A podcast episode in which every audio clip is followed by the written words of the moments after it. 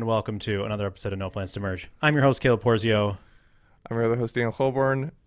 and today And we are joined by Mr. A guest, Justin Jackson. Justin Justin Jackson. Jackson, man about town. And today's show is sponsored by Honeybadger. Thank you, Honey Honeybadger. Badger. for sponsoring the show. You are really good to us, and we appreciate that. I like those guys too. Honeybadger? Yeah, yeah. They're they're just good dudes. They have a podcast hosted on Transistor, but I would listen to it regardless because. Uh, have you heard it yet? Founder Quest. No. Oh my god! Just look up Founder Quest. Like they nailed the artwork. Everything about it is fantastic. Interesting. Look at the guest. The guest Justin is doing doing the reads better than we do. I know, seriously. I know very little about the founder except that I submitted a customer service, or I just opened up, um, uh, not Telegram, what's the thing? Intercom. Intercom. And just said hello to see how long it would take. And if it was really short, I'd plug it. And it was. And it was the founder. And we were just talking. I was like, hey, yeah, you sponsor our show. I just wanted to see. Yeah. Um, Which one did you get? There's three of them. Oh, I don't remember his name. There's Ben, Josh, and Starr. Uh, probably Ben. Ben Finley? Is that it? Uh, let me think. No, is Ben, Finley, Findley. is Ben Finley? Because there's two Bens there, and I. Uh, oh boy, now this is turning into a segment. What's what is his? Uh, is it Ben Finley? Sorry, I'm not. I'm not I fast want to enough. say it is. I'm not You know- fast enough. I say Ben Finley because Honeybadger emails have Ben Finley on them. So, Mm, no, I think he's the marketing guy. Gotcha. So, so Benjamin Curtis, who is Stimpy on Twitter, which is Okay. the best Twitter handle. That's a ever. pretty great. is pretty that's good. a pretty great Twitter handle. Are are you too old enough to appreciate that? Ren and Stimpy. Yeah. I, I always got to check, but Although I this is a to PHP Ren- pr- podcast. Let me actually let me be clear. I might not be old enough, but I came to Ren and Stimpy by way of Eminem referencing Ren and Stimpy. Okay, all right. really? And Eminem is old enough. what song? Um, I don't know. Come on. I can't. I, I can think of the line Can you rap because it? he's he's making a line. He's making a joke about MC Ren, and then he's saying, "But not like Stimpy's friend." Um, I forget what what song that is though. Probably pretty old. Who can say? Who can say? Who can say? say? Oh, Justin Jackson on the show. Yeah, what are we going to talk about? I'm having an amazing day today. Yeah, Yeah. you just you went snowboarding out of nowhere. Yeah, it it's like everything just lined up. So last night, do you want to hear about this? Do people Please. at home Yes. want to hear about this? So Yeah, we talk about fly fishing all the time. True. Oh, that's true. That's my favorite segment of this show. I'm like less Fish programming, corner. More fly fishing talk. Yeah. Seriously. Uh, but last night it snowed a, snowed a ton here, and so my thinking was usually overnight it snows a bunch more. You wake up and you have to snow. You have to shovel before you can go do anything else. Sure. So I wake up, no snow on the ground. It rained overnight, which is actually perfect because if it's raining down here, what's it doing up It's on the snowing mountain? up there. Oh yeah. Yeah. So no shoveling this morning. Just had to like shovel the kids off to school, get in my Honda Fit, Nice. Make my way up That to the- seems safe. With studded tires or chains yeah, or that seems really safe. I mean, I got winter tires on it. Make Okay, my cool. way up to the top of the mountain and snowboarded for a few hours. Oh, here's the other crazy thing. So the backside of the mountain, where all the good runs are, Mm-hmm. it normally gets completely tracked out by the time I'm there because I'm never there on time. I got to do dad stuff. I got to get the kids to school. And today, they opened it late because they were testing for avalanches. So right when I got there, it had just opened. So I got a ton of first tracks. Yes. Yeah. Is this um like do you run the risk of an avalanche like chasing you down a hill where you're The- skiing? Uh, so it had we hadn't had any avalanches at Silver Star for like ever, right? 40 years at least. And then just last year we had two in one day. Huh. There's something called climate change. That's just Tell me more screw- about this climate change. I've heard about it. That's just It seems crazy. it's it's screwing up everything. And yeah, in, in it tw- two in one day, and one guy got caught in it, and it really messed him up. Like hmm. n- Mother Nature, when she wants to, can mm-hmm. mess a person up. Yeah, she will. She will end you quick. And I think the only thing that saved him is he crashed into a tree. So this this avalanche of snow is going and you know destroying his body, and it threw him into a tree up higher. Otherwise, he'd be dead. Hmm. Whoa. he still had like broken Wild. broken ribs and stuff. But so yeah, they're they're being a lot more careful than I'm like not- in the past. How I'm like not great mountain? at snowboarding. Oh, go ahead. Sorry. No, no, no. You go, Decole. I'm not I'll great go. at snowboarding. I've injured myself many times snowboarding. I love snowboarding. I'm just like, I've never gotten above adequate at it. Mm. You know what I'm saying? I think they should do But, we uh, should do a Laracon in Whistler or something. That would be sick. That would be fire. I snow. I skated my whole life, and I thought, Uh-huh. oh, I'll snowboard because it's the same. You know, same thing. Totally different. And Yes. I think it I- mi- like it probably helped me a little bit on rails and things. Yeah. But that that dynamic of like not catching an edge and falling on your face every two seconds, I'm not sure it made it any easier. And Uh, I did by the for way, a- I, I think skateboarding is about a hundred times harder. Personally, Yeah, well, I guess I, skateboarding is easier to like move on it without falling. I think. I don't know. uh, I think yeah. So the by the way, if you're listening right now, uh, if you, I think getting an ollie, like getting the basics of skateboarding, is much more difficult. Whereas Hell yeah. a snowboard, once you figure out basic edge control, you can do it and you can feel pretty okay.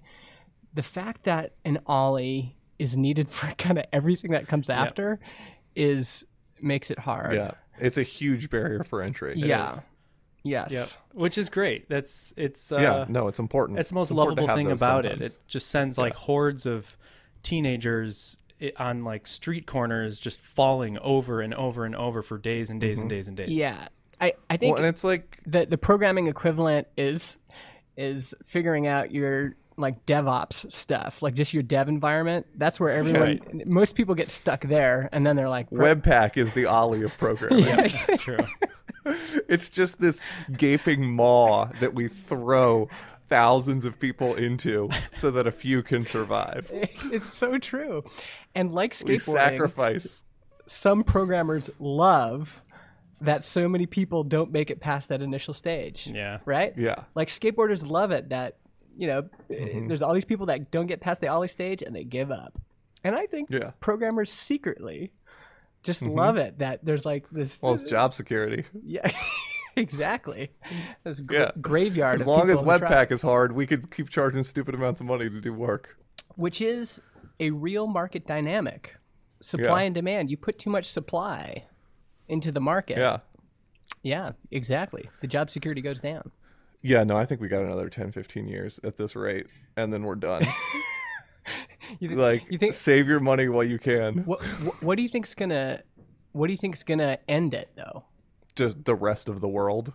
What do you mean? Like the so in terms of programming, what do you think is going to end your 10, 15 year run?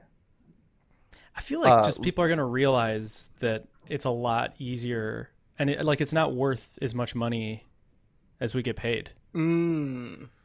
Yeah, I think that's what it is. Well, and it's not just that like j- them realizing it doesn't do anything, right? They have to also have like the economic power to force the prices down. Yes. But I think that that will happen because a there's a bunch of kids right now who are like, "Oh, I hear that programming is really easy and like you make a lot of money and you don't have to go to college and you can just kind of chill." Yeah. And like Yeah. blah blah blah.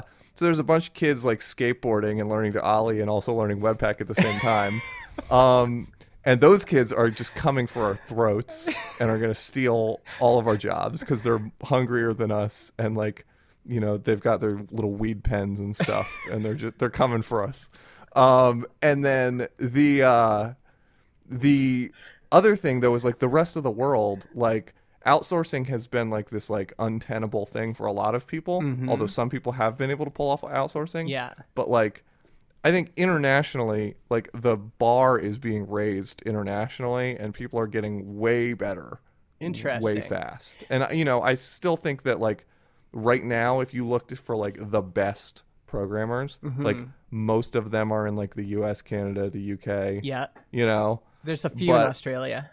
and and Michael Dyrynda, but he's like he's weird. We don't, you know. Um, but uh, you know, I think like there are just massive. You know, like if you just look at like what European devs are getting paid right now, there's crazy, crazy good European devs out there making fifty grand a year. They just Really? get paid less. Yeah, way less. Yeah. Why? Because I was there's talking more to- supply? At Full Stack EU, we were out to dinner, and I I didn't know this, and somehow it got around to salaries, and they're telling me their salaries, and I'm like, no way. And these are really good developers, like all the people we know. Yeah. In the, you know, I'm like, no way. And I I mean, their answer was basically that it's cheaper to live in the UK. Like that that was the best answer they could That's give not me was like it's just they don't really have cars or a lot fewer people have cars they don't drive as much um, government takes care of more things they don't eat out as much because it's really expensive like that they take the train a lot and public transport i don't know the way they were just they're not all driving like ford f-250s and but like we don't eat out as much because it's too expensive. Is not the same thing as it's cheaper to live here. You know what well they saying? just spend less money when i was like picking Yeah, their yeah, yeah. brains on how much they spend it's just less than we do Interesting. they just get paid that that's that's their assessment is like so we just get paid less than you do Because I, I found your episode on salaries. That was like one of my favorite episodes. And then the subsequent tweets. I think that people talking openly about that stuff uh, is a force for good in the world. yeah. hell yeah And I wonder if, you know, actually, you guys could help me with this. So, you know, the concept about fog of war? No. Yeah. Now, I might be misunderstanding it. Is Fog of War like in Command and Conquer where you Yes, it's both of those things. but is it where you progressively uncover more of the map or is it that you just can always you only can see like 100 feet around you, you? you can only see where you have guys, basically. Okay. See, I, I, I think I need to change the metaphor though because because there is another concept like is it is it Zelda the old Zelda that works like this where you progressively Yeah, where you can only see places you've been. Yes, yes, yeah.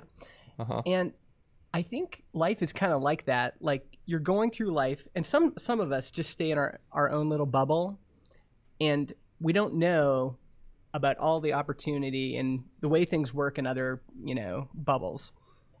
And s- sometimes all it takes is like you flying across the pond and then meeting some other people, and you're like, whoa! It opens up this big part of the mm. map, and all of a sudden you can say, oh, like here in North America, devs charge more.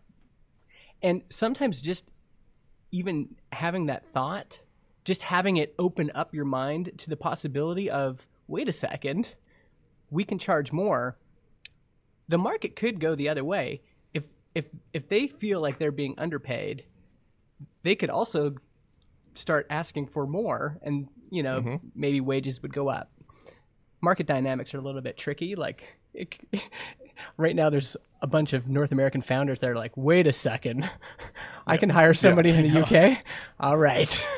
Well, and that's I think that's the thing, right? And it's like it's not just the UK, right? It's also like all of the non like native English speaking countries. Like for a long time, uh, like you know, you the sort of the classic examples have been like Romanian outsourcing companies Yeah. or like Indian outsourcing companies or something like that, right? Yeah. And like you get these code bases and they're kind of messy and the variable naming's kind of weird and they pluralize things incorrectly or whatever, you know? Yeah. But like those companies, like from when I started in programming to now, those companies have gotten more professional. Interesting. Right? And they're getting more and more professional. More people are becoming like more like fluent English speaking Mm-hmm. developers who are raised on the internet are coming around. There's more good like American and British technical PMs going and being like the in between between those companies Yeah. and and American and British companies. So I don't know. To me, it's just like, yeah, it's been a fun run where like we all were like, hey, there's this massive demand for this thing, and we're just gonna like cash in on it. Mm-hmm. But I think like any hot, unskilled labor, Yeah. or not like unskilled labor, but like uncertified labor Yes. that doesn't require like a master's degree. Yeah. Um, Don't you have your? You, like- don't you two have your PHP ring? uh, you have, I don't you have an know. official? No, no, I don't even have my Laravel certification. um, but uh, yeah, I think eventually that just crashes. okay, I have another question. While I have you on the line, Yeah, right. yeah. how much longer? What? How much longer do you think Laravel has? Is it has it has Uh, it peaked while. or is it still going up? Still going up. Okay. Yeah, so I don't. if you if you were gonna if you were gonna say like the arc of Laravel has ten years, fifteen. Like when will Laravel feel like Rails feels now? yeah, Like Rails kind of died down. You know, it's like it's Yeah. still it's good old faithful. People, lots of people use it. Lots of people like it, but there's not the same excitement around it. And it feels like now Laravel has that same excitement that we had early in Rails. So I think a lot of the um, question about how long Laravel has depends on how much PHP decides, like how much Laravel people get into the PHP working group, Mm. you know, and start shaping the change future of PHP. I don't think you know? that's going to happen, but Well, that I, would I think it will eventually because I think at a certain point, like the most PHP will be Laravel. You know, because And so the Taylor doesn't. Taylor's be- not on that. He's not on that uh, committee right now, right? no. but he he could be if he wanted to, though. You think so? Oh yeah, Yeah, know- probably. there's no way he couldn't just, you know. I know he's told me that they they sometimes run stuff by talked him, Yeah. but I'm looking at the list right now. I just want to like look at their profile pictures and see if it's a bunch of boomers. Yeah. Um. So okay, okay. So let's say that let's say that PHP. So you think there's still a risk, a threat that PHP could do something that would be bad for Laravel.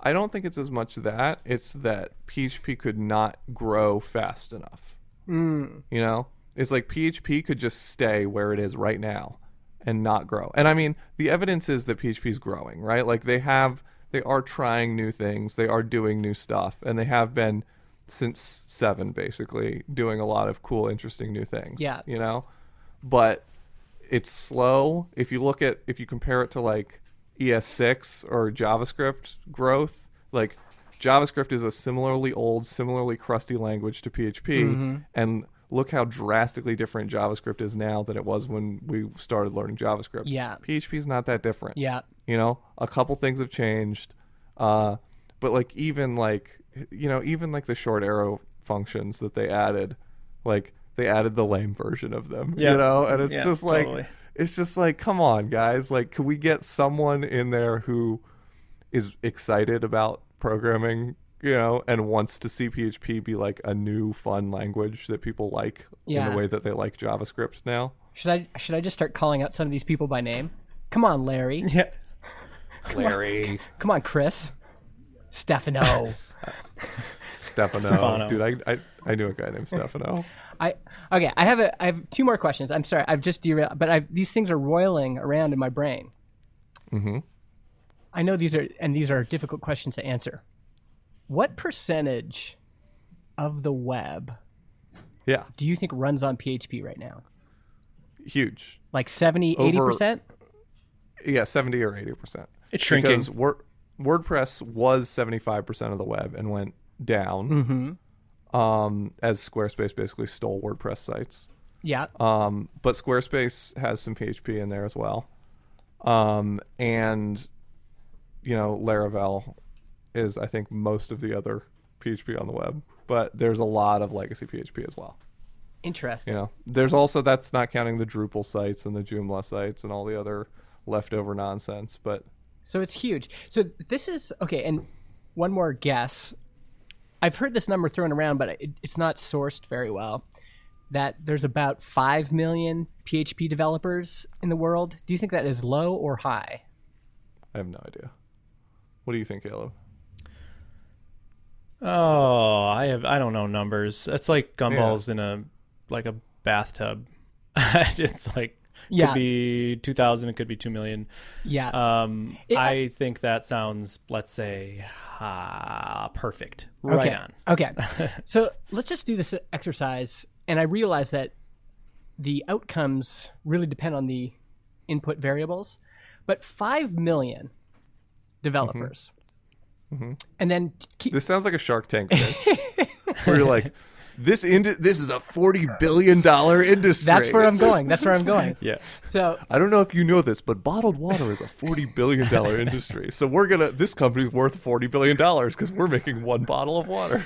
but this this is important because Yeah. I think it it it it reveals something that a lot of people don't kind of get. Yeah. So 70 80% of the web is PHP. Uh-huh. And let's just say 5 million developers in the world. And let's just say this is probably a bad estimate, but on average, they make $25,000 a year. Sure. What's 5 million times 25,000? Uh, hundred and twenty-five billion 100 or one point two five trillion. No, 125 billion. 125 billion. Yeah, the diamond market in the the worldwide diamond market last year I think was 40 billion. So if you Yeah. just take PHP and then you just say, well, let's just let's not talk about tools, let's not talk about hosting, let's not talk about conferences or events or education. Let's just talk about let's just try to ballpark what we're spending on salaries. It's 125 billion. Yeah, it's crazy. And I think some folks were surprised when Laravel came around. By the way, do you guys say Laravel? Do you go up? No. Okay. Laravel. No. Only Taylor does. Because Taylor does that. Only yeah. Okay. Only Taylor's allowed to actually. It's oh, a- interesting. Yeah. La- I can't even do it like Laravel. I, I, I can't. So Laravel. because it, it's it's named after Cair Paravel, right? Cair Paravel, yeah. Car Par. See, I'm ah, okay. In, I used in to say Nor- Laravel. It took me a while to get out of that. I like that actually. Laravel. Yeah. You gotta unravel the Laravel. So people get confused that first of all, how is a PHP from, framework the most popular thing on GitHub right now? How is uh, going to a Laracon? Going to a Laracon to me feels like going to an Apple keynote. It almost feels Yeah, like it more, pops off. more exciting. And Yeah. I think people are confused by this. Like, why PHP? I thought this was dead language. But if you think 70 to 80% of the web is powered by PHP, and then you've got 5 million, 6 million, 3 million, whatever it is, developers Mm-hmm. who this is what they do every day. It, Sure. it doesn't take, it's not too big of a stretch of the imagination to go, Taylor kind of stumbled into an incredible market. And if you think about it, he still has. So he he recently said he sold ten million dollars worth of software. Yeah. Yeah, in five 10, years. 10 million in five years. I mean, that sounds like a lot of million. That sounds a lot like a lot of money. It sounds like a lot of millions. um, um, 10 million over five years. Is that what we said? Yeah. Yeah. So 10 million Two million a year. over five years is not even it's not it's a tiny tiny fraction of 125 billion like there is so much room just in php right now for Right.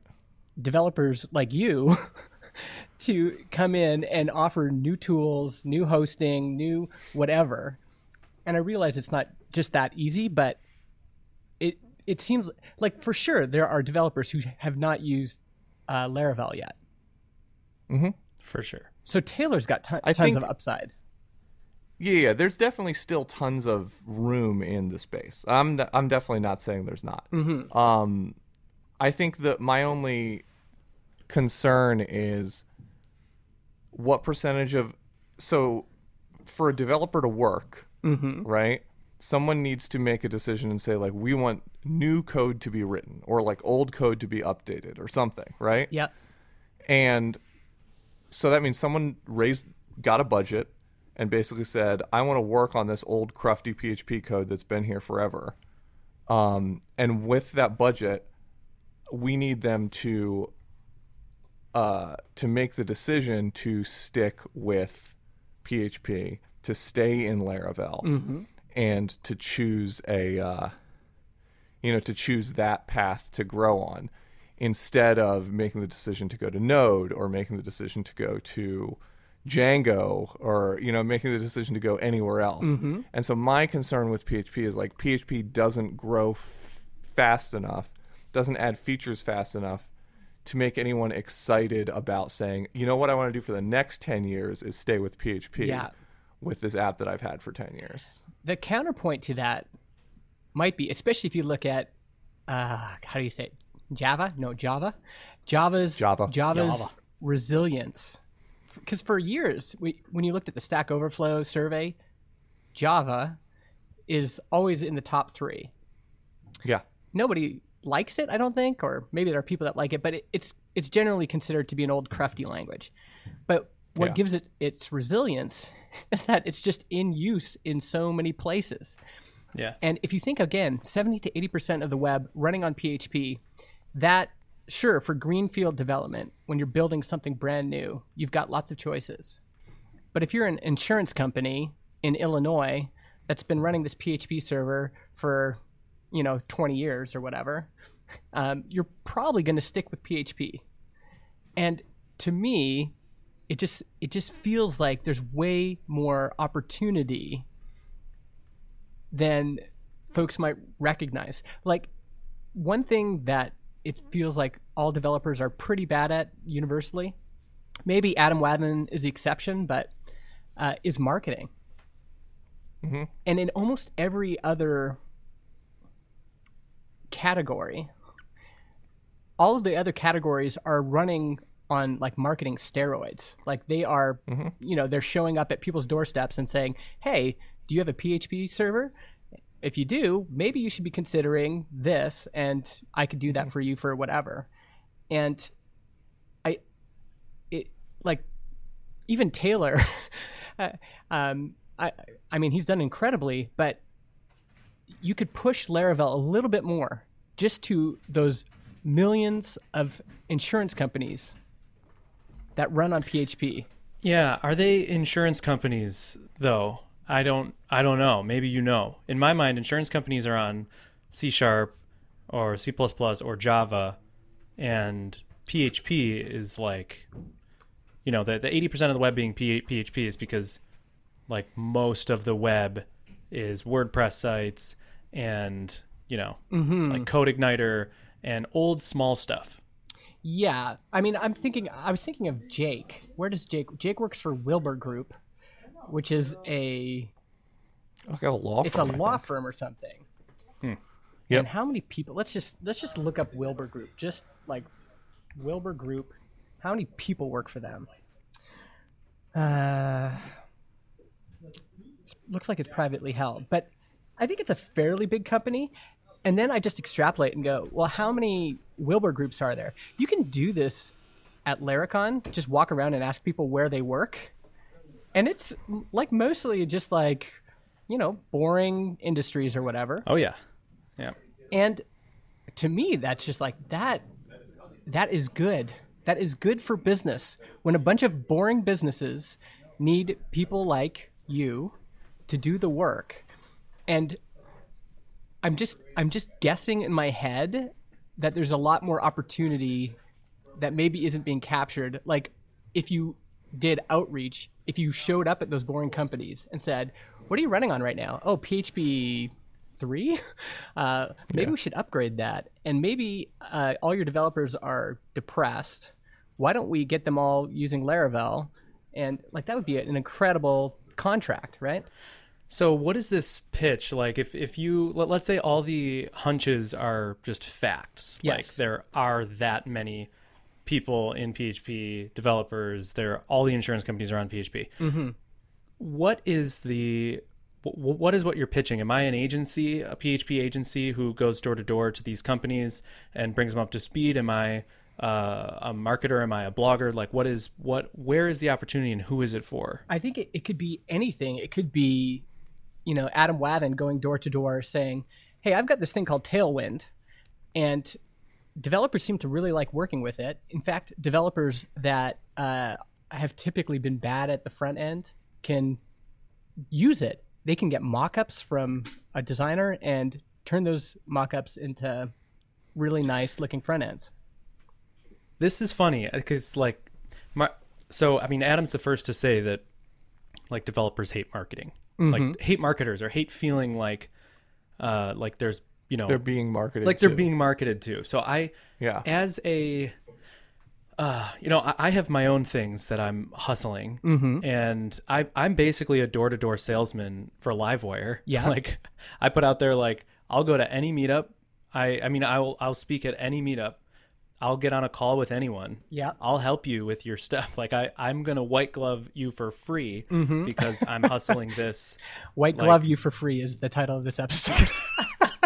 Ah. Yeah, I get a lot of responses on that one. Um, yeah, so Yes, I'm white glove. I'm white gloving dudes for free, and uh, yeah. So anyway, Mm-hmm. I here's I have so many thoughts to what you're saying, and I don't know if any of it's going to be on one track. But Mm-hmm. I'll say first, I don't feel like a PHP developer, so it's weird to hear you say things like PHP developer. Mm-hmm. I'm a Laravel developer, and I think a lot of the people in this group that's kind of unique where like a rails developer might be a ruby developer Mm-hmm. because it's both it's all in line. Where laravel and php is a huge disconnect. So i'm a laravel developer. I believe in laravel. I'm excited about laravel. I go to laracon.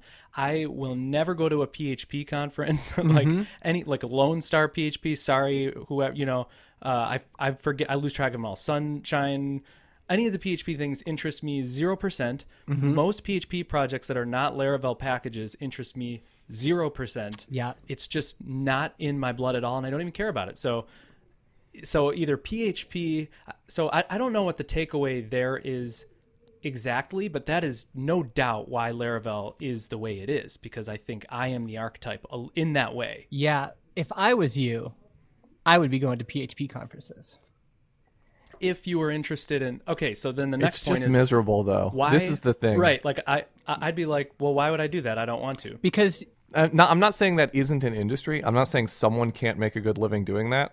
I just fuck that. I don't want to do yeah, that. but it sucks. But, but what you're looking for are people who haven't seen the light yet. You got a John the Baptist that group. They, they're Mm-hmm. they're like they have no idea what's out there. They're you know they're they, ex- exactly what you said. If PHP but if you're going to be John the Baptist, you got to eat a lot of locusts, and I am just not there. You know, someone else could eat the i'll be locusts. i'll be john the baptist for this for this exercise go on so I would show up there.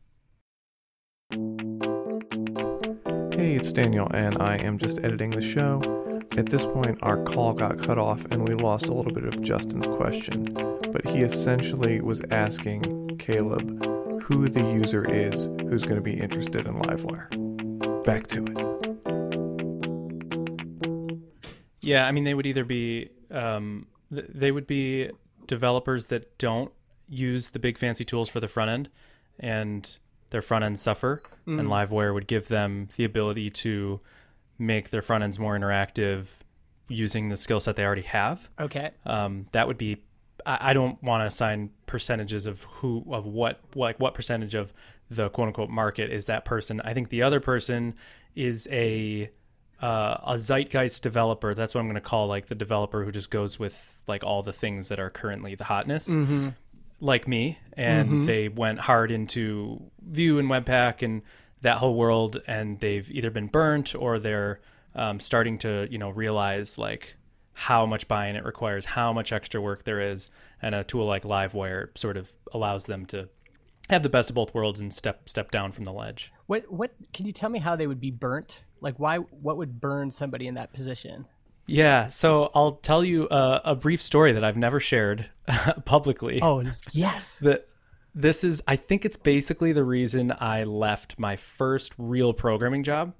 Okay. um, which I had for a while, and I started as like a consultant, and I rose the ranks, and and that's a whole fascinating thing. Uh, just for this topic of like why I rose the ranks, and I think it's pretty much because I had a Laracast subscription, and was just like because they they were. I mean, this is a ten year old PHP app, and they were all you know they barely you know knew how to program like object oriented PHP. Anyway, yeah. So I just came in and knew all the new words. Yeah. And that, which to your point, I think that's a lot of the conversation in Slack is like people in PHP who've been there a while know it's kind of old and know they're kind of old. Mm-hmm. And when somebody comes along and says, this is what's new, this is what everybody's doing, that wins. Yes. And Laravel is that and has been that for a while. That's right. And that's, and I've witnessed it at every place I've worked because every place I've worked has started off being CodeIgniter or raw PHP Mm-hmm. and has eventually turned into mostly Laravel. yeah. Um, so at my job, so tangent, but now this is this is the story about why people get burned or why I describe it as burned. yeah. Um, I because of Laracast, I got into Vue Yeah. uh, because like Laracast introduced me to Vue, and Vue is awesome. It it like spoke to me. I loved it. It was easy enough to like learn. React was too hard for me. I tried that and Angular, whatever. So Vue was great, and I it it eats up your whole front end. Like so, before you know it, your entire front end is all Vue.js Yeah. and and so they they gave me this opportunity like we're going to do this new startup and you're going to be the guy. Like you're just going to run the show you know that like not business wise but i'll do all the tech and whatever. So i'm like all right well laravel and vue that's the current zeitgeist stack. Like it's going to be laravel and vue. And i built it that way. And uh, fast forward maybe five months when we're about to launch i had to implement a form with a file upload with like a, a avatar upload for the users Okay. Yeah. and normally, uh, for like file uploads and P, have you ever done a file upload? No. I mean, I've. Okay. I mean, I've as a user, I have, but I've never implemented Right. one. Yeah. Okay, there's a ta- you know the input tag, Yeah. HTML input type text. Yeah. There's input type file, Yes. and that's it. So if you have HTML and CSS and a Laravel app, Yeah. if you want to implement a file upload, you do input type file. That's it. And Really? the user gets a little like choose file button and they click it and they hit a file and then they hit submit and then you get it just with all the other form data in the back end. It's super easy. Laravel makes it cake.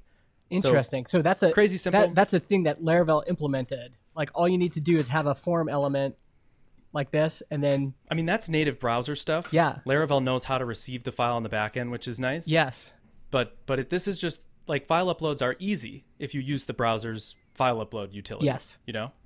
And so this is the way it's been done forever. And because I chose to use Vue and everything was JavaScript and every form submission is an Ajax request, Mm-hmm. I got to this thing. I'm like, how do I submit a file over an Ajax request? mm-hmm. and it brought me down this big rabbit hole and it took me a couple days i learned about form data objects in javascript base 64 encoding side loading like upload it first and then tell the front end it's uploaded to show a preview image and cle like all of these things that would have just not existed as problems became big problems here's the kicker i'm on a call and the cto says why he like held me to the fire in front of everybody because of this. He's like file upload should take you know what, i wasn't even on the call. I heard about this. There was some like high up meeting Even and worse. he said the cto in this meeting said caleb took four days to get a to get this form done because of a file file uploads take me five minutes. And that's literally what he said. And the mm-hmm. cto just had that ringing in her head. Oh like he he could do that in five minutes and this took why is he our you know why is he mm-hmm. the guy doing this basically yeah, and so anyway, that led to my demise, and basically I had to quit because I was getting in all these, whatever. yeah. But yeah, so that's that- that perfect. is it. That That that is i- being burned. that is perfect. That story, like it, you already do some of this already. I think you're the fact that you do videos where you're super pumped up about what you're creating is already the kind of the work that you should be doing. Because if you're a, developer who's been in that position and understands that pain of, oh, great, somebody over top of me was a real jerk and in a high level meeting questioned, you know, the way I did things. Uh, how can I not experience that pain again? If there's a way to get out of that, if there's a way to jump over that pain, then I'm going to figure that out and that's what I'm going to do next time. Right? Yeah, I mean, I have to think about that. So you're you're saying that like the the I'm wondering if I would experience that emotional connection, if that's why I would be drawn. Like you, you may be saying, so person A gets burnt, mm-hmm. talks about it publicly. Person B has been burnt, and goes, "I know what that's like. I want to not be burnt." Yes, but so what you're I think people that want to get traction for their thing, whatever you're building, the way that you do it is similar to the way a comedian articulates these things that people feel but have never been expressed outwardly. So most of what's funny is that catharsis of being in the audience and then they're saying something that you felt but you've never articulated and you immediately have a connection with them. Oh my God, I thought I was the only one, or whatever, right? And I think so much of uh, kind of being a, a technical evangelist is like that. It's just saying, um, and I think Taylor does this well. I think Adam does this well. It's saying, you know, you're you've probably experienced something like this, or just talking through their own experience. You know, I've got a very low pain threshold, is what they always say, and I was trying to figure out this, and as soon as I ran into this, I had to fix it, and so I did. And just sharing that story over and over again, uh, eventually people go, "Oh yeah, like that's I I want to figure that out, right? I want to get over that pain." Uh, they understand my daily grind, and this looks like a better way to go, right? This looks like a solution to a possible solution to my problem. You know what I think is something that we're not necessarily talking about. So I think with with a lot of products or markets, like switching away from one thing and to another mm-hmm. thing, um, you just switch. Like the Trello example, mm-hmm. right? You just switch. You move all your tasks, and then now you're now you're using a different thing, mm-hmm. right? If I have an app that I've owned as a company for 10 years and it's written in like procedural PHP mm-hmm. or CodeIgniter or something, right? Mm-hmm. I can't just switch to Laravel, mm-hmm. right? I can like make the organization level decision that like new features are going to be written in Laravel on a subdomain in a separate Yeah. app, you know, or whatever. But like you it this the switching cost for for an existing app is really high. And so mm-hmm. one thing that kind of stuck in my mind is when you ask Caleb what would someone be switching from to Livewire? Mm-hmm. Like there there's not a lot of like I mean, I guess there there are places where like you could rewrite a component as a Livewire component that was previously a Vue mm-hmm. component. Um, but it seems unlikely to me that there's someone who's got an app that is in production in the wild as a Vue app, and they're gonna switch that to a Livewire app as like a an epic in Jira. Mm-hmm. You know, it seems a lot more likely to me that they're gonna realize that they've gotten out of hand with their Vue app and they're going to start writing Livewire components instead of writing Vue components when they're adding new features because those Livewire components don't add to their great JavaScript front end technical debt. And then maybe over time they start refactoring out old components back to Livewire. Mm-hmm.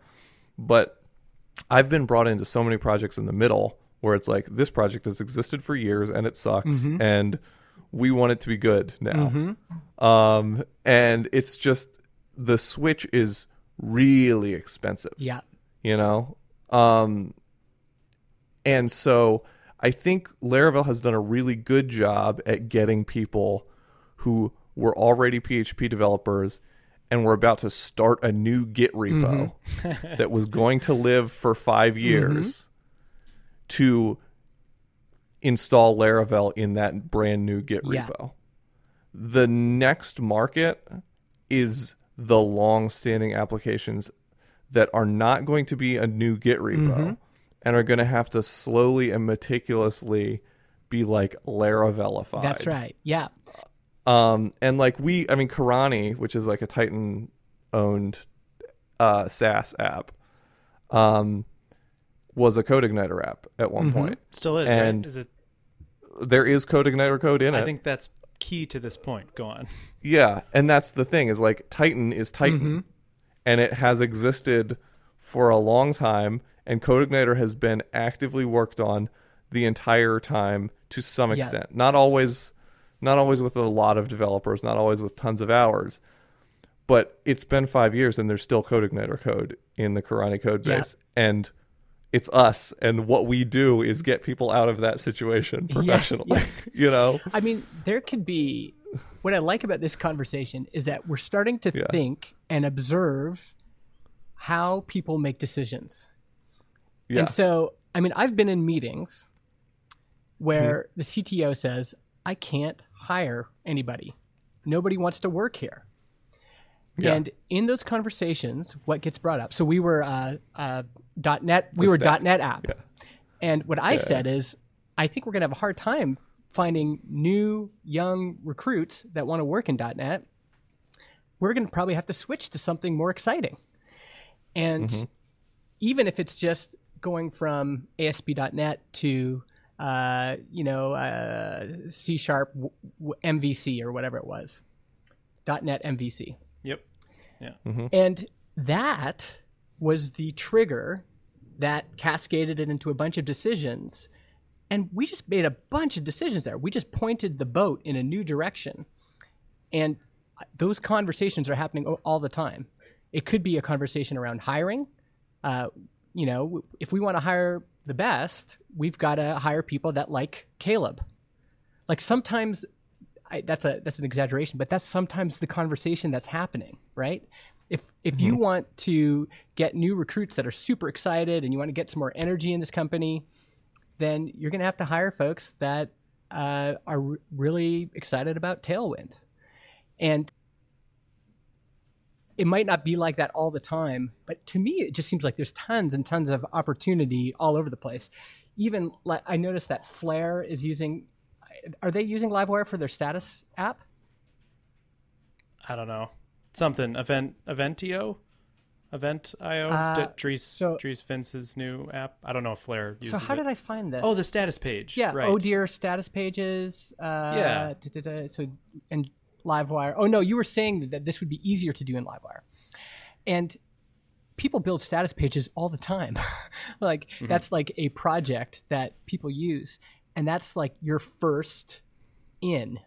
Oh, we used it for the status page, and we loved it. It's so much like even mm-hmm. if all it does is make the employee more happy because they're learning something new or they get to mm-hmm. learn from somebody that's excited about it even that might be enough of uh, we call in in business world we call this a job to be done. It's the reason why people hire a product to do a job in their life.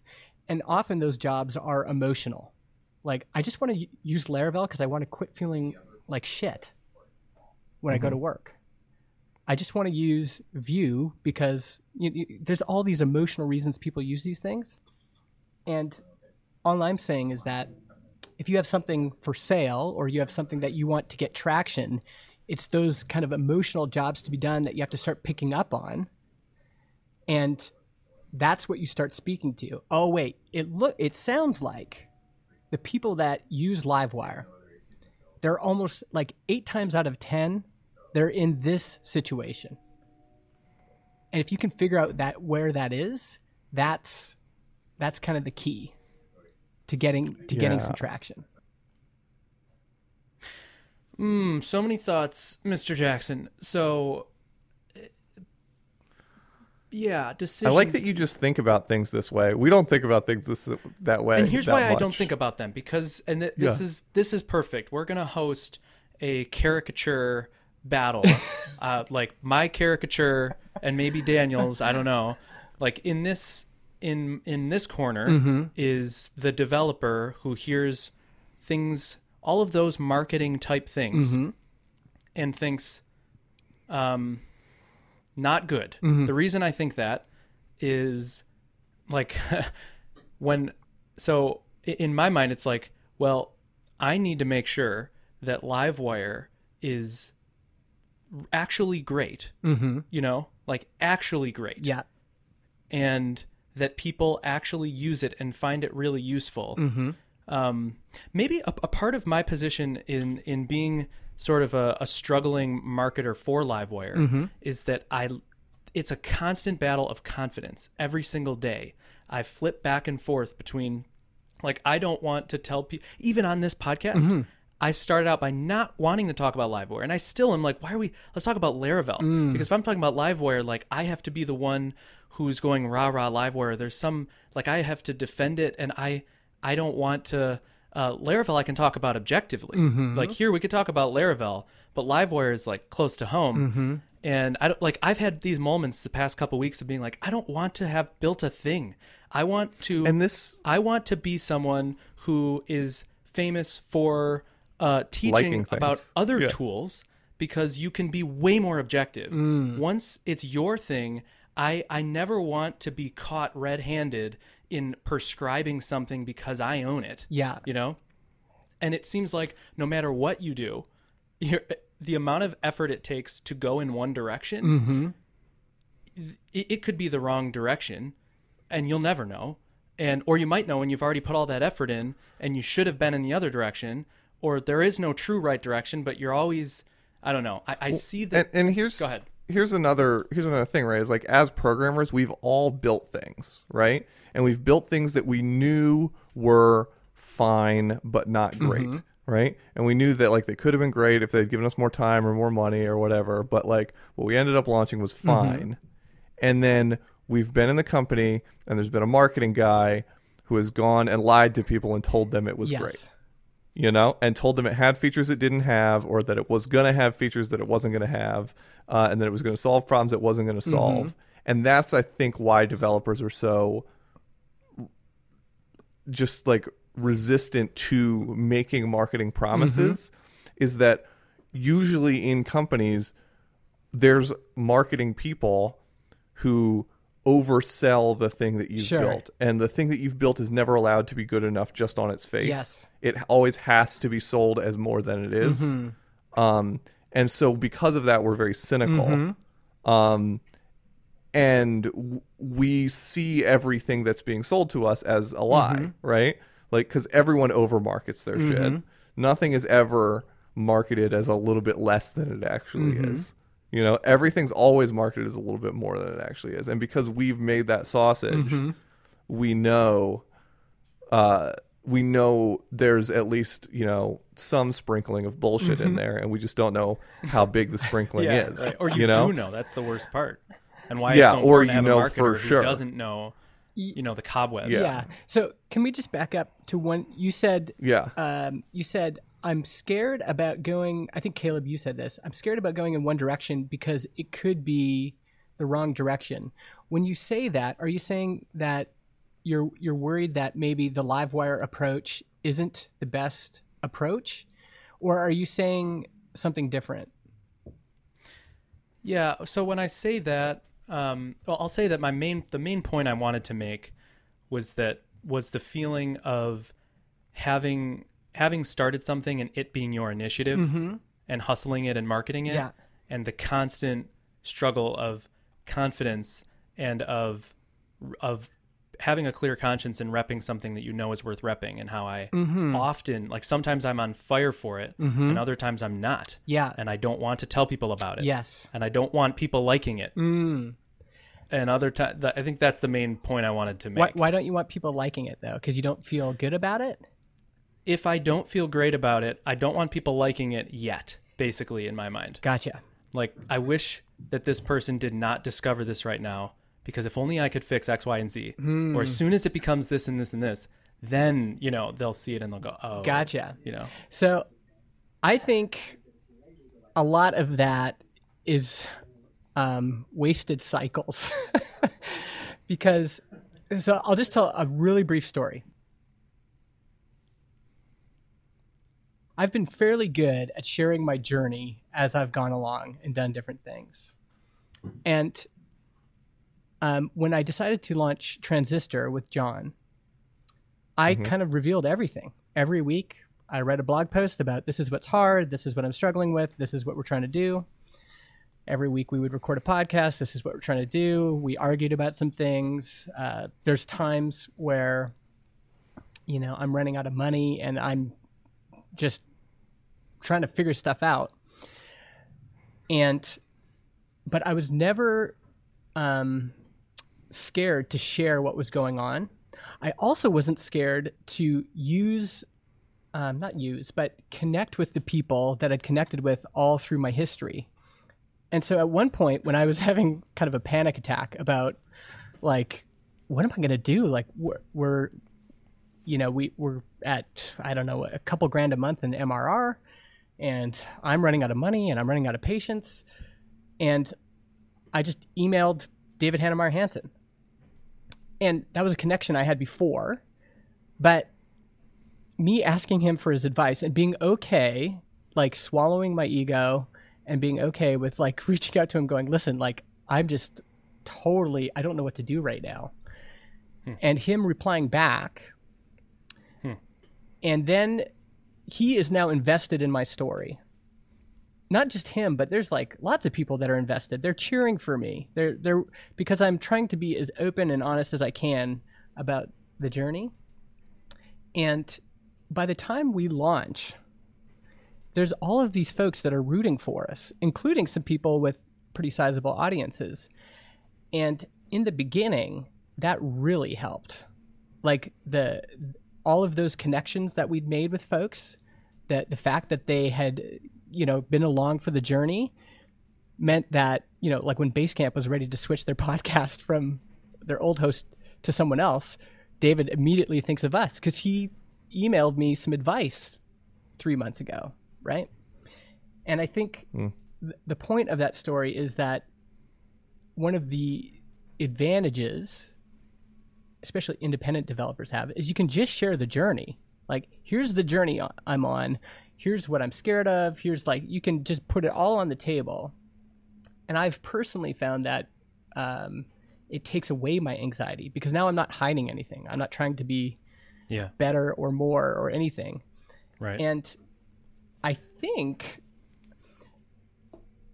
to be honest, I think this is like, because sometimes I wonder, like, you've got all these cynical PHP programmers. How come, like, Taylor doesn't just get a ton of hate for being successful. From who? From PHP developers. Okay. I think he does. I think he gets some. Like what? Why, why would they hate him? Because like like are we talking like a working PHP developer who's like, why is this guy so rich? Yeah. Or? Yeah, exactly. Okay. I don't think I'm. I don't think I'm talking about like for being rich, but I think I'm talking about like for Laravel being successful. Yes. Right. And they're like, why is the thing that's bad so successful when the thing that's good, which is uh, okay. whatever my bad framework is, is No, I'm talking about personal success. And yeah. what's fascinating to me is, I think he okay, he yeah. he kind of engenders a lot of community support because he's always just been really open he's always said, I'm not the best programmer in the world. I'm just a guy that's trying to b- make better tools for people like us. I've been there. I worked for a trucking company that, you know, did uh, weird development work in .NET, and I know what it's like to live in a small apartment with your wife and kid. Yeah. All of that story and revealing that part of the journey, uh, I think ends up being helpful. And so I think it solves some of your problem, which is like Taylor's never thought of any of this as marketing, but it does like some of the anxiety you're talking through right now is like, I don't know if this is good. Like today, I hate this. And I think it's okay to sometimes just tweet like today I hate this because of this or whatever. Hmm. But it's also uh, you know, on the on the good days where you're like, you know what, I finally solved it. This is the perfect application for Livewire. Like if you are building a hmm. status page, your next one should be in Livewire. In fact, I'm going to show you how in three steps, and all of a sudden that becomes interesting. And so, yeah, I, I, I don't, I don't know if that does that land at all. It's or? a perfect point. Like you, it, the the only relief that I find I won't say only, but a, a big source of relief from all the tensions of being of being invested in something basically um, and trying to make it. Like I quit my job in January and wanted to just try to make it on my own. Like that was my goal. Um, and I've realized how freaking hard that is. Yeah. And and as a side point, when I hear like w- why people don't hate Taylor, and I I think like I f- I look at Adam and Taylor as both it, like unbelievably successful, and it gets in my head because they're so close to me. Mm-hmm. Like because Adam is like I'll, I'll say a peer. I, I think he's brilliant, mm-hmm. but but it's not like I'm looking at DHH like oh well yeah that's DHH. But this is Adam Wath. You know I saw he worked for the same company I worked for. Yeah. You know so you see that and anyway I, I see them and but my thought I would I never am jealous or anything like that. And I imagine most people feel the same way of not hating them because I think they got they deserve every penny they got. Mm-hmm. They don't owe anything to anyone. Mm-hmm. They deserve every freaking penny. And that's what I love about this this world that it's that's like a meritocracy, mm-hmm. which I know is kind of a loaded term, but in my mind, that's my favorite thing. Is like D Cole's just chomping at the bit, but for real, like it's like come at it with what you can do. Like put the more you put into it, the better you are, the more you're gonna make, the better you're gonna be received. You know, so just and the people who are at the top, I don't. Nobody doubts that they all deserve every penny that they got. You know, Yeah, in a Which in a way. In in another way, they just stumbled into a good market. So in some ways, there there's definitely a a ma- yes, absolutely. that, and I think that part is, which is fine. That that that's the the idea. Like if sure, if you are building something like I don't again I don't know much about Livewire. If Livewire is just a something that just doesn't have it, like it's not something that people want to switch to right now. Um, maybe it will be sometime in the future. It's going to be harder for sure. Or if there's not a big group of people already using something else and Livewire is clearly better, or not, it doesn't even need to be better. Like Transistor, is Transistor really the best podcast hosting platform? Like people have Simplecast is the best, actually. people have so much choices. Now, some people choose us because they've just been following along the journey. And when their boss says in a meeting, "Hey, we need to host a podcast somewhere. What have you guys heard of?" And you know, Janet's been listening to our podcast from day one. She's going to mention Transistor, and the only reason they're hiring Transistor is because they've been along for the journey. People are motivated by tons of different things, but uh, I, I think that like Laravel is successful because there are tons of PHP developers that want their job to be better. Right? yep. Yes. Uh, refactoring UI is successful because there's even an even bigger group of developers Yeah, for sure. who want to get better at front end development, right? Yep. At design. at design yeah and, and and and so it makes sense in retrospect to go oh yeah like how many developers right now are thinking man i wish i could design well th- that happens all the time and you, there's evidence that they've tried things you know i don't know if you remember my friend jarrod drysdale wrote a book called bootstrapping design that was a huge success when he released it um, and so adam is really just building on this momentum that existed. There's this big wave. There's this big group of people that clearly want a better life, and they're willing to, you know, invest in it. Spend yeah. money to get it. Yeah. And so, I think yeah, I think Livewire can fill a similar role to that, right? And I don't want to like position your product for you, but like I think like I think there is an extent to which like there are PHP developers who just don't like writing JavaScript. You know, they don't like going from the world of test coverage and you know what feels like a solid backend where I've got PHP unit tests that check everything and you know I'm in I'm in whatever uh PhpStorm or you know whatever and I've got all my key bindings and everything, you know, and I'm going to what go and write Vue now and like the map function behaves differently and I have to use dots instead of arrows and you know I have to worry about webpack and compilation and all this stuff. There are people who just don't like doing it mm-hmm. and because of that end up doing some weird hacks with like form inputs and stuff, which I know you've done, Caleb. But like the weird like oh i'm gonna like use this post endpoint so i'm gonna make a form with a hidden input so that this button actually creates a post request or something like that you know and like livewire does fill that hole i think of like you know what why don't you just do this instead of doing the javascript thing Yeah. Uh, by the way, I think getting other people to describe your project for you is a good technique. A- Adam Wathan reaches out to me all the time. And he's basically saying like why why do you want to use they're working on these tailwind components? Why do you want to use them? And then he just listens to me uh-huh. talk. Now, obviously, it's not just enough to talk to me, but I have a very specific use case where like tailwind components make me feel like I have a superpower I didn't have before because I you know I've struggled for years with putting up websites together. And these I can feel like I can just slot in and then I can customize them and it looks pretty good right? I built my first end to end like completely templated website using Statamic and Tailwind and it was like it felt like I, I mean I could have died that day I and been happy. Like it, Yeah. it, that that experience is incredible. And a lot of my enthusiasm has been contagious, right? Like my friend Paul Jarvis just built a website using Statamic and Tailwind. It's Jon Buchan, my partner, who's the grumpiest guy in the world when it comes to switching to things.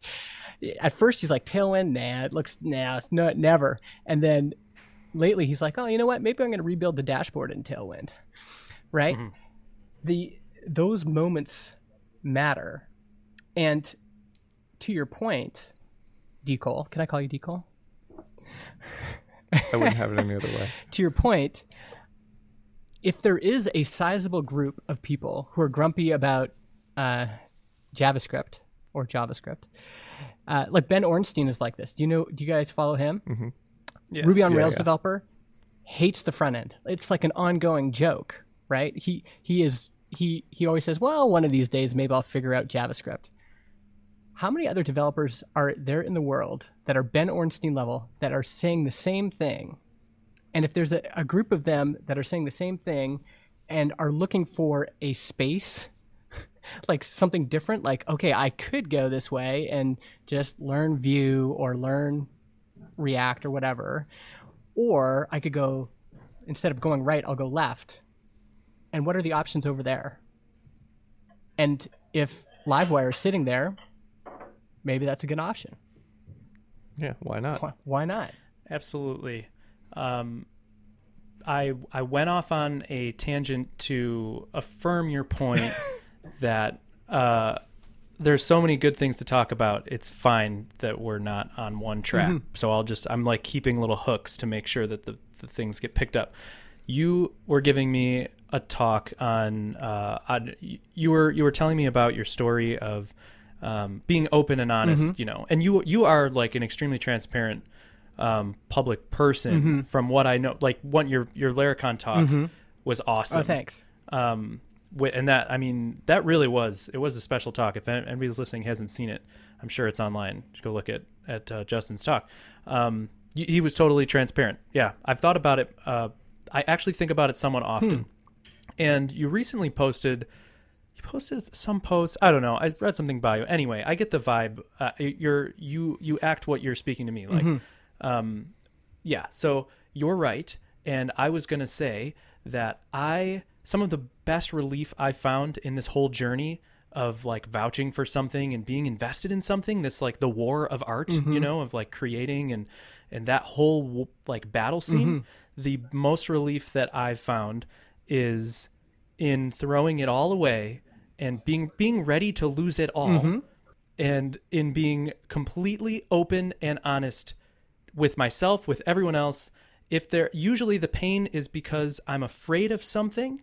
And if i i mean this sounds so cliche but if you walk into the fear if i say okay let's entertain every fear that livewire is not the best tool for X, Y, and mm-hmm. z and go at it truly being willing to say that livewire is not the best even being willing to abandon the project Yeah.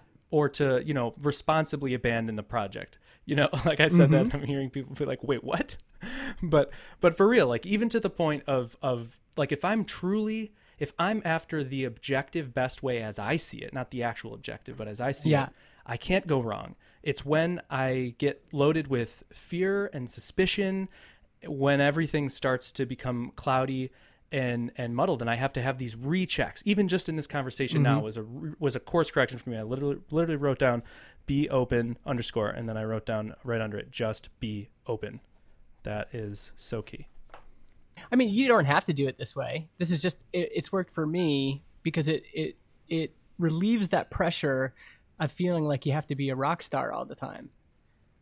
Like I'm just not a rock star. I'm just a normal guy who's trying to make progress in these ways and that's it. And today I tried something and it didn't work and tomorrow I'll try something and maybe it will work. Um, I think that foundation is helpful. Agreed. Agreed. There. So interesting. uh, There's speak, Decol. I'm gonna tell one short story. Please. There's this job interview I went on one time uh, with a large uh, sports equipment manufacturing company based in Baltimore, Maryland. I don't know uh, if you've heard of them, but uh, they're large, and it's not Nike and it's not Adidas. It's the other one. Um, so anyway, I uh, I went in for this job interview, and I had like done the the phone interview and the whatever, and uh, I went. I had been looking for jobs because I was like mad at my boss because of something, right? And I was like, screw this guy. I'm gonna look for jobs, and blah de blah. So I go to this job interview. The night before the job interview, I realize what I'm doing, right? And I realize like I am mad. I resent this guy because I feel like he didn't do the thing I wanted him to do, blah blah blah.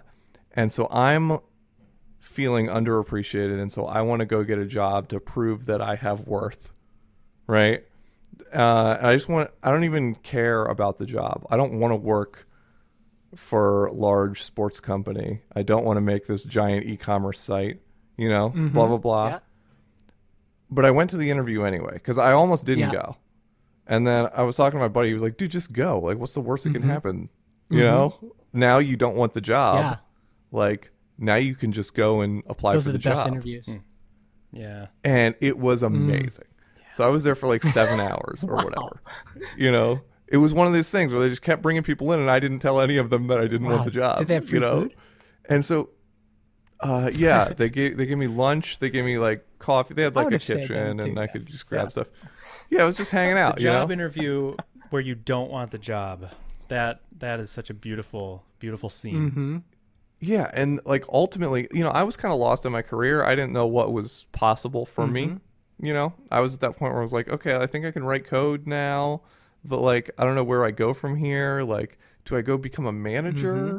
of some sort? Like, do I become like, what do I do? What's my next move? And this guy who was the CTO of a large sports sports company um, sat with me for like an hour and a half, and he was the only person in that whole line of people who was like, "I don't think you actually want this job." Mm-hmm. I was like, "Okay, go on." He was like, "I think you're here because you wanted to see what that might look Mm-hmm. like." I'm like, "Okay, go on." He's like, "So I'm going to tell you what my career looked like." And he just sat down and just told me about his career from like the time he was like 22 or whatever to now. He's like in his 50s. He's the CTO of like a giant multinational Mm-hmm. corporation. Um, I was like, wow, this is like you could pay thousands of dollars for gift, this, yeah. you know. And I was just sitting there talking to him, and then at the end of it, he was like, "All right, now here's the deal. Here's the roles that are available on this team. Da da da da da. Any of those sound interesting to you?" I was like, "Yeah, not really." He was like, "I didn't think so. Get out of here," you know. But uh, it was so cool because I would never have been able to get what I think was actually the ultimate value that I could have gotten out of that day Yeah. were it not for the fact that I was willing to just have nothing Yeah. happen. You know what I'm saying? And so I think that that and Caleb I think is better at this than more most people I've seen. The willingness to just like literally just go all in and be like screw Mm-hmm. it whatever, you know. Worst case scenario, I'll be fine. I can always get a job. You know? Yeah, and, and being willing Um, to just leave it on the field. Like if it if it doesn't work, then, um, and I, I think, and I think Caleb's done this because you saved up some money before you you quit your job, right? Yeah. I think that's usually the advice I give is if you are going to make a bet, just make sure you have some money in the bank. because then there's not this pressure of like so many people are trying to build things. They're on this treadmill of trying to build things because they're like, it's got to be this. Like if it's not this, I don't make rent next month. That's a terrible mm-hmm. position to be in. If you've got some money in the bank and you just have the chance to try things out without that cognitive pressure of this has if Livewire doesn't succeed, then I'm nothing. Well, I mean, if Adam Wathan's I don't know sound plugin or whatever he built, you know, if he if he depended completely on that, then yeah, he wouldn't be where he is right now, right? Like if that's where the story ended, like it's got to be this sound plugin that I built. If it if this doesn't, you know, eh, make all my money, then nothing else is going to work. Well, you can't go into it that way. You have to go into it thinking this might not work.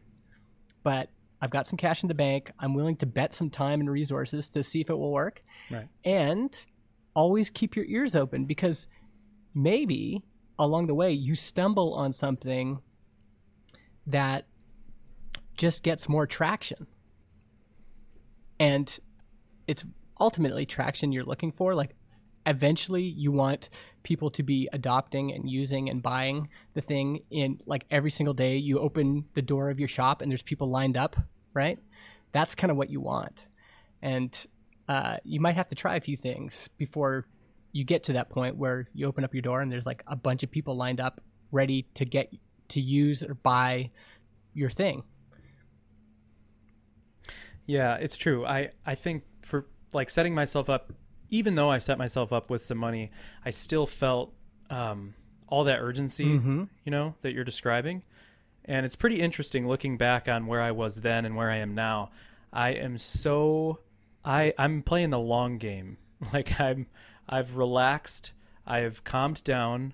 I am not putting my hopes in like as much as I did I, I remember getting out there and being like, okay, I gotta build an email list. I gotta have like I was ready to do it. Like going to do the um uh sorry. Fuck me. I'll edit this out. So this is actually funny that we're talking. Adam Taylor and Jonathan Reinink all messaged me in the past little bit. Taylor just sponsored Livewire, hundred bucks a month, which is pretty cool. Nice. Woo! Yeah. Um, and Adam's like, remind me about using up to use uh, Alpine with the Tailwind UI stuff, and I'm, my head's exploding because that's like potentially These are all very good problems. huge. And I couldn't keep a straight brain reading that just this second. Okay. And oh man, I'll have to edit this. Fuck me. Okay. Um, yes. We already have like four edit points in I know. podcast. Who cares? I'm I'm playing the long game. Basically, I've slowed down a bunch. I was I was betting on everything and I- all the things you're saying, and and I've I've relaxed a ton. And basically, the the thing, some of it's defense mechanisms. Some of it's going like I have to set myself up to not have such high expectations. Um, but some of it is also just not doing too much too soon. Like not over marketing something before. This is these are lessons that I've personally learned. Yeah. So I, they might not apply to everything, but like I think I wanted too much too soon. I marketed too heavily up front. Mm-hmm. Like I'm now learning like it's a long game. I have to build a like a big community of people who really appreciate and work in this. It can't just be me. Mm-hmm. Other people have to be invested in it. Mm-hmm. That takes a long time. I can't just go to a hundred meetups, speak at a conference, launch it, do all the big hype thing, and then magically become rich and famous and the most successful developer Yeah. it's the long game and I've become very comfortable with the long game now it's just like one brick on the wall That's right. another brick on the Yeah, wall Yeah, it might be a five, ten year project. In, in the sense of Right. that it might not even be Livewire, but the accumulation of all of that effort and all of those connections. And you know it's just And those people go with you from that's right. it's just layer on layer on layer. And eventually there might be some critical mass around something that you've done. And i think the mistake people make is that sometimes they just don't learn to read the signs early enough. Um, like if you're in a just a bad market meaning i don't know like uh, scrapbookers I don't know if that's still a good market, but or a bad market. But like if I was going to say, if someone came to me and said, yeah, and said which which is a better market, um, scrapbookers or software developers? I'd say software developers. They've got way more disposable income. They are highly incentivized to make their their lives better. People that keep telling me that developers don't buy things, I'm like, you you folks are crazy. Adam Adam and. Adam and Steve may have the most profitable independent publication ever published in the history of the world. It's very possible. Yeah. That's that is because there's a good market there. So I think you're in a good market.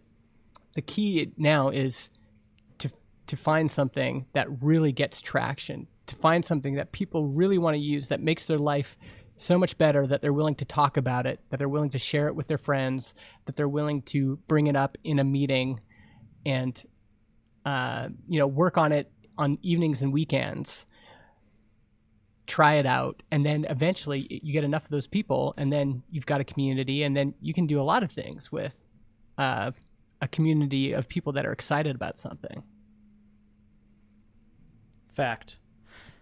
It's true. Facts only. Justin, um, I, I want to ask you a, a handful of targeted questions before we we head out here.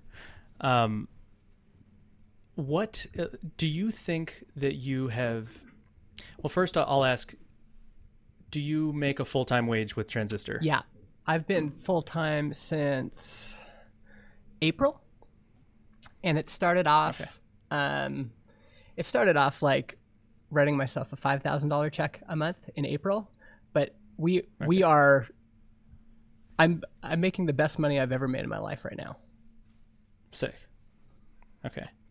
You published numbers recently, yeah we, right? we ju- or and I'm sure they've changed since we then. just but we just um we're no longer on like our open our revenue numbers aren't public anymore but i could tell Uh-huh. you we're like in the four we're in the 40 to 50k mrr range yeah, yeah. So I had the last I had seen was 30k. So you guys are you guys are Yeah. still doing great. yeah Okay. Sweet. Um, do you feel like you've made it? Um in the sense of did we build something that had enough traction that could provide a very good full-time income yeah Justin, I'm gonna remind you you uh you woke up today and said screw it I'm going snowboarding before I record a podcast for my for my day Yeah. today. That's that's what your day looked It's like true. today. It's so true. It- I'm gonna say you made it, that's bud. that's been that's iterative but i don't want to like to there's there's always something else and and Yeah. the my see my wife thinks i'm crazy but i told her i think a perfect life is to be constantly in pursuit of something and never quite make it and then you die Yeah. It's like you're just always pursuing something and then you never quite make Yeah. it Yeah, Absolutely. and so when she says like when the Spotify when Spotify acquired Gimlet for 200 million, she's like, "Would you would you and Jon sell?" And I said, "I don't know." She's like, "What if they offered you 2 million?" I'm like, "No, I probably wouldn't." She's like, "A million each. You wouldn't take that." I'm like, "But then what would I do?" Would I It's like the Basecamp thing. It's like Yeah. DHH. Yeah, and Jason. what, what would I do? I mean, Wanting to continue working nine to five on base. yeah ev- eventually i might um we i don't- i mean i think the possible acquirers for transistor are quite there's not very many and so we uh, the possibility for that to happen is whatever but uh I guess I, I I agree. I believe the same thing, um, but I think I think there's a lot of people, including myself, that like I'm doing what I want Mm-hmm. right now in life. Um, I finally hit that Mm-hmm. point, but the money doesn't match. So I have to freelance, and also what I'm doing is not sustainable. So I either have to, you know, shit or get off the pot at some point, or you know, subsidize my own my own effort. I'm currently Fish or cut bait, if you will. What's that? Fish or cut bait. What does that mean? Fish or You've cut either bait. got to fish or cut bait. Fish or cut bait. Yeah. Okay. i'm glad you Um, brought in some fish so a- anyway- Yeah, Right. Got to do it. I think um, so I would think that in my mind, like, okay, the making it for me is when this is really sustainable, basically, Mm-hmm. and then I will continue to pursue and continue to fight the war of art. Mm-hmm. But so I wonder if if if when you get there, if when you get to the point where doing what you want to do is funding your life, do you have that feeling that you've made it, or is it the hedonic treadmill? Like, is it immediately replaced with a new? No, not for me. Uh, not for me because yeah. I mean, this is what I've said before. I, I said, okay, let's say that someone acquired my company. What would I do with my time? Well, the perfect life to me is going to my favorite coffee shop in the morning and hanging out and talking to a bunch of people and maybe doing some writing and then coming to the office and doing some work here. And then you know if if if there's a chance to snowboard i do that. And if there's a chance to bike i do that. Like that's kind of like what i want to do. I want to podcast i want to write i want to and so that in in that sense of like do i wake up every day and do i like what i'm doing? Yeah. And and once the the big change for me was when i went from a launch based revenue uh, like launching a new course every quarter Right. to uh, recurring revenue. Recurring. Um, launch-based revenue works if if you have uh, it- like like the Adam Wathan effect. If you make a bunch of money all at once and then it keeps making money, you know, month after month, and you don't have to keep launching. Yeah, the long Yes. tail, the long Yes. tail launch. And there's their long tail is really good, but for us, like to build something that you know we know that last month we made this much and the next month we're going to make a little bit more that is so calming. And like when my dad visited in the summer he was like you are so calm. I've never seen you so calm. So i think that part has been a big change for sure. Just the calmness of knowing that this is sustainable right? But that this has been a Yep. this has been a when did I I I, I came back into tech in 2008 so this has been a long project. It's a, a long journey. But I knew from the beginning kind of what I the the kind of life I wanted to live. And so every you know remote job gives you a little bit more freedom. And then you just keep kind of notching up until you're at the point where okay now i'm actually doing what i want to do Are you happy? mm-hmm yeah Yeah. Do you think about your own happiness? uh yeah yeah quite a bit because Okay. because there's there's tension in all of these ideas like uh probably the uncom- i don't know. I don't know if you have to be unhappy a bunch of years in order to get there. Maybe that's the hard truth. It's like you just have to be like deeply dissatisfied with everything for a long time. Um and I think there's better ways to get here than what I did. Uh, like like I said, I think saving money before you embark on a project. I think it helps if you don't have dependents. I think it helps if you're younger. Uh, all of those things help. So it there's there was a bunch of years in there where I was not happy to get here Yeah. but uh, and even that i mean that's uh, overall i would say i'm content most days and Okay. The there's things i'm dissatisfied about but that's what you live for. You want to like wake up and go okay what what am i gonna what am i gonna do today? Do you find yourself do you struggle with family and friend engagements at all or separating that life? Like being a founder having a project that you could just you know sink your teeth into and apply yourself to and you're probably everything you hear goes to the filter of like how can i apply this to mm-hmm. this to transistor like how can how can i you know i'm sure there's that constant thought process how much does that bleed into the other more like off work type stuff? Is it a struggle for you? Do you turn your brain off night after 5 p.m.? Are you laying at night thinking about transistor things? Yes, sometimes, but way less.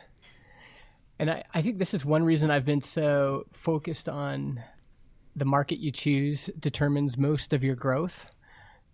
Because there there just are some customers that are easier to reach, more profitable, take out their wallet easier, have better distribution channels. And a lot of the stress like when you work for a bad boss, you know how you've you've both worked for bad bosses. Most of that is because they're just in a bad business, right? And then they download that stress onto you. But if if you're building everything on a foundation where it's just a good business, like there's a lot of demand, and once you crank that flywheel or whatever and you get it going, it just kind of keeps going cynically, I used to think, well, that just doesn't exist. Life is just a grind. It's always hard. You wake up, it's always stressful. You know, this is just the the the punishment you have to put yourself through. It's not true. there's just there's just some markets and products and things you can focus your time on that are better than others. In the same way that well, some people can. Well, right? I think everybody can over time in the same way that if you're working for a, a bad job, you can go. Right, but someone has to do the bad jobs. Uh, sure. Y- There will always be Yeah. bad jobs, Yeah. right? Like I want to I want to like stray away from the like there's a certain type of like law of attraction talk or whatever Mm-hmm. that gets bandied around where it's like that everyone can No, have these no, sort of I- passive income jobs. I don't that think are, that. At, I don't think that at you all. know.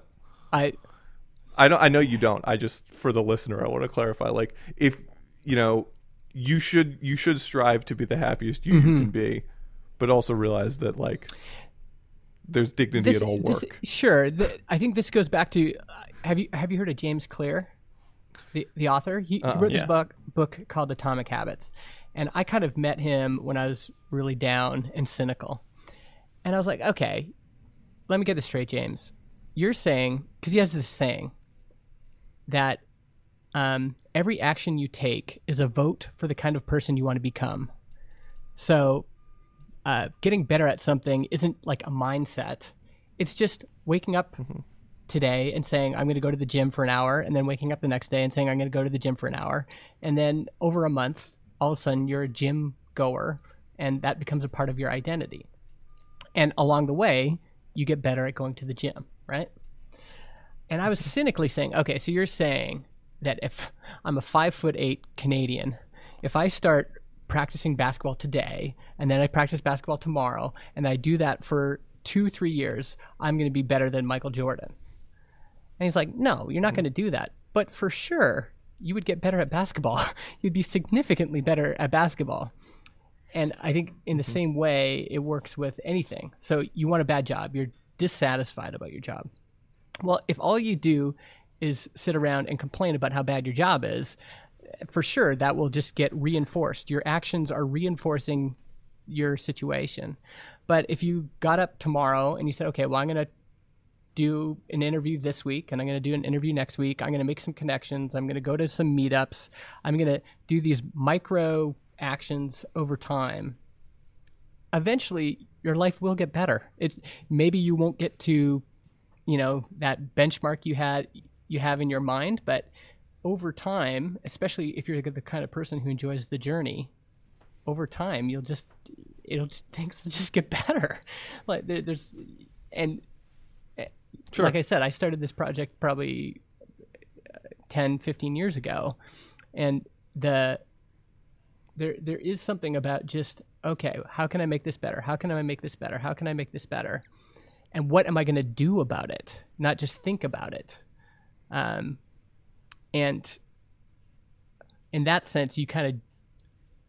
I, what I like about that is it feels like I at least have some control, right? I can decide if Yeah. I'm going to play Sonic the Hedgehog today on my Sega, or am I going to go out and try to do something? And um, Yeah.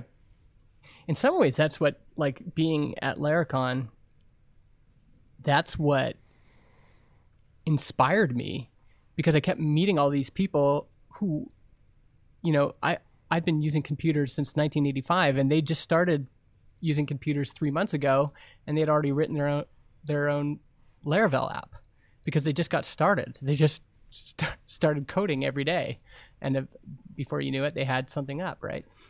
And and so Yeah. the a lot of my efforts lately are just like every day I'm going to do something about it.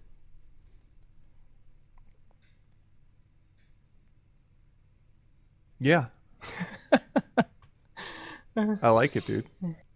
I'm wondering. I I uh, it's a it's a great answer. Um, Decol has has particular problems with like uh, um, with like do better type type um, uh, whatever. We, we don't have to get into it right now. We could spend another hour. We can on spend a that. whole other Yeah, yeah, hour yeah. with like. I mean, that's um, what that's what I like about the show is that you two are actually way more philosophical to me than you are uh, technical. You're you're always just philosophizing. Yeah, man. Um, okay, so I, I the last question I asked you was how like you know the the work life separation thing does it bleed Yeah. into you know so I want to frame it in a different Mm-hmm. way because you answered it as if I asked and and correctly that um like does the stress of Mm. it all leak in but I want to know does the excitement of it all leak in like the positive things the things where you're just so amped about something or interested in a problem where and I'll, I'll just say that with livewire and with all of my stuff i'm noticing this problem that didn't exist Mm-hmm. before where i have to like really try hard to turn off the wheels and the excitement and the, all this Yeah. stuff that just wants to bleed into the rest That is a life. definite thing. I I noticed this. I listened to all these bootstrapping podcasts, and almost everybody who's bootstrapping right now has a hard time sleeping Hmm. because that. yeah, I don't know. Is it cortisol that like wakes you up? It makes you super. Um, Melatonin. no, wakes you melatonin up. is the one that puts you to sleep, isn't it? Uh, yeah at least that's what it's marketed as Well, no, but caffeine that's the what you're thinking of the one that wakes you up I think your brain actually produces melatonin before you wake up in the morning. I thought it was I, don't know, I could be wrong. Uh, don't you dose Yeah, whatever. melatonin Decol? you're like you're an insomniac Yeah, I feel like I under. Yeah, well, this is the thing. I should be a bootstrapper. I'm already doing the not sleeping Yeah, right. thing. but that idea of you can't turn your brain off um, like Yeah. a lot of us wake up at three in the morning and then you can't get back to sleep because you're just like oh like you you the brain starts going and it it's so that part yeah that that goes into everything and in a sense you're always that's what makes life fun like i'm always thinking about it i'm observing uh, like when people are talking about podcasts that they listen to in the coffee shop i love that like i'm definitely thinking about transistor in those moments uh, because Yeah. it's like oh wow this is interesting like these people in this space you know are are into this um, is that is that kind of what you're getting at like are, Yeah, totally. I just want to hear your thought as somebody who's doing something seems to be a generally excited, passionate Mm-hmm. person.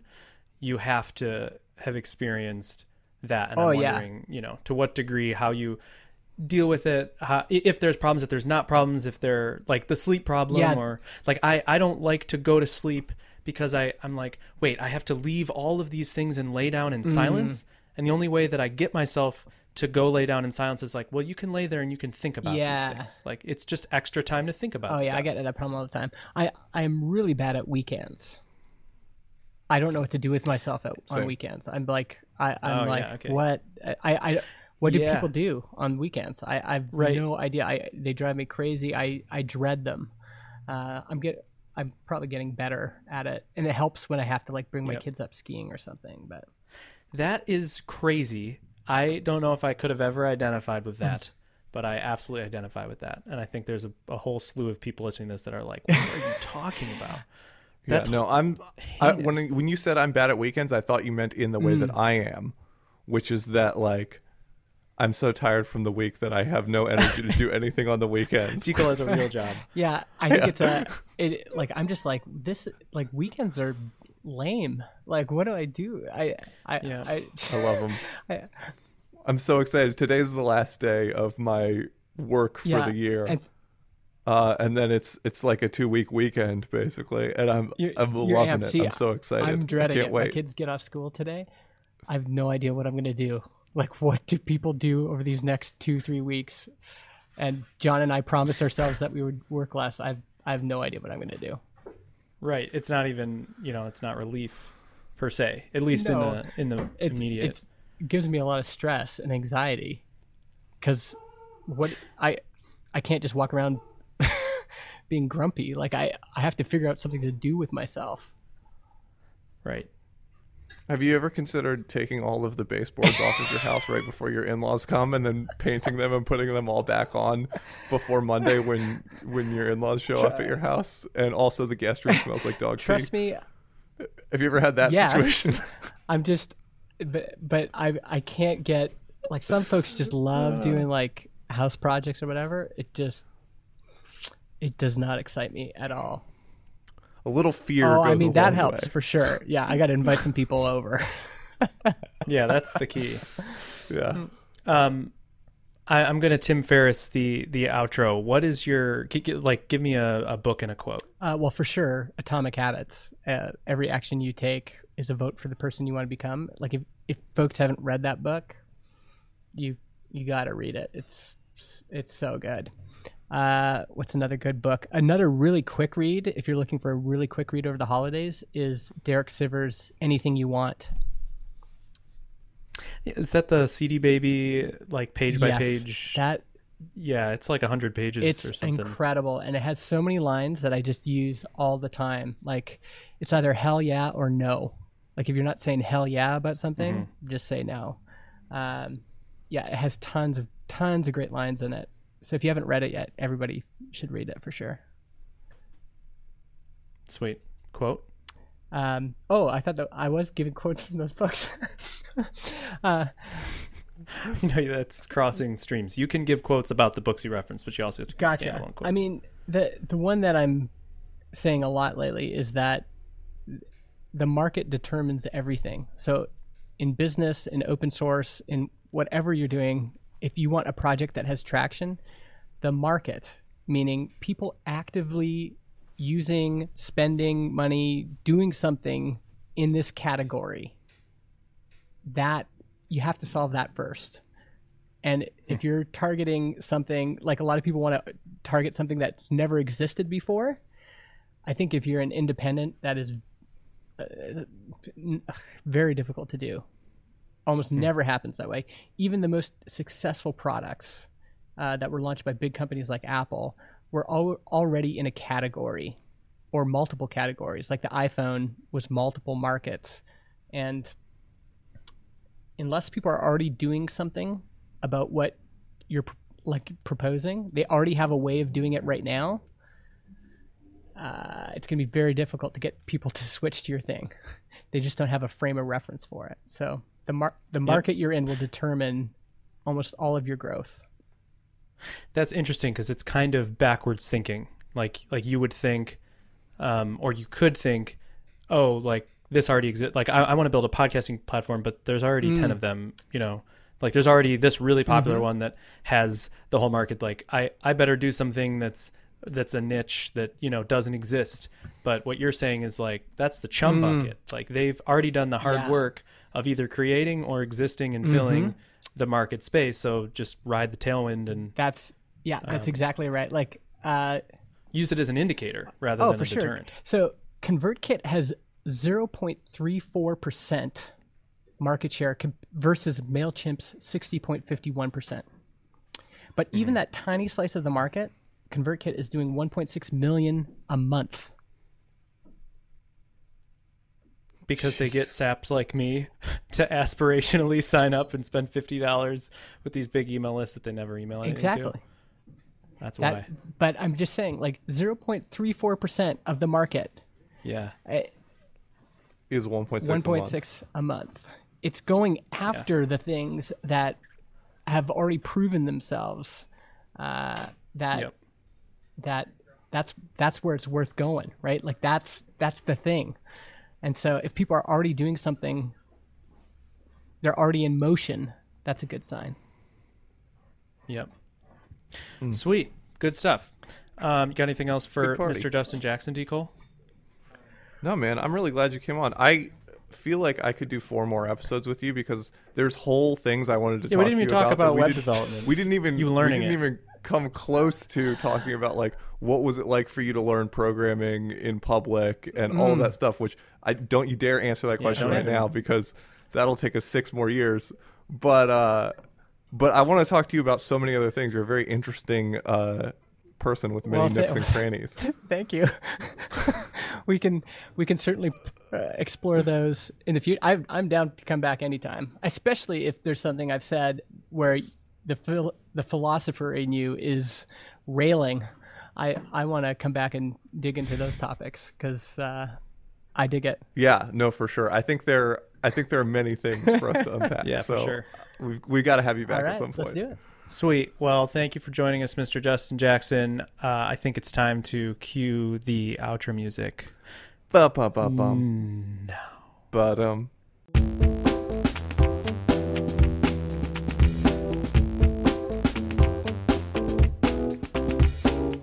You know, one guy just Yeah, he just realized what I was doing. Someone on Twitter, they just figured it out. Yeah, it was great. That's great. Uh, he does the old podcast outro. music. Uh, every every every episode, I, I hum the outro music to our old podcast. I don't even remember it. Um, and uh, someone just figured it out. That's on Twitter. amazing. By the way, happy. if you have fans that figure stuff like that out and reach out to you on Twitter, you're that's amazing. That's the best thing. That's like the we just gotta you just gotta have Easter eggs and don't tell yeah, anyone but the- about them. but there are some There's people more. who have Easter eggs but have no listeners.